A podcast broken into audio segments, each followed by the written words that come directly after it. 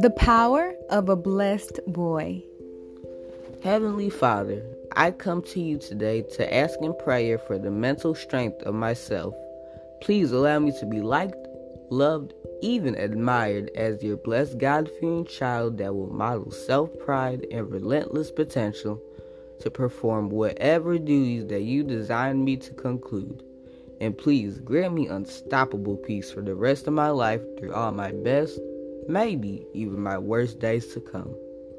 I pray for you to guide as well as guard me through all trying times with solid diligence, to conquer the storms that will only come to overpower my mind with fear, insecurities, confusion, and much negativity that may grow from the enemy's unseen strife.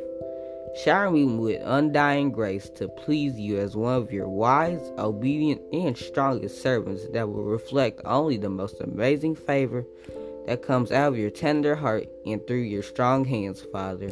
Amen.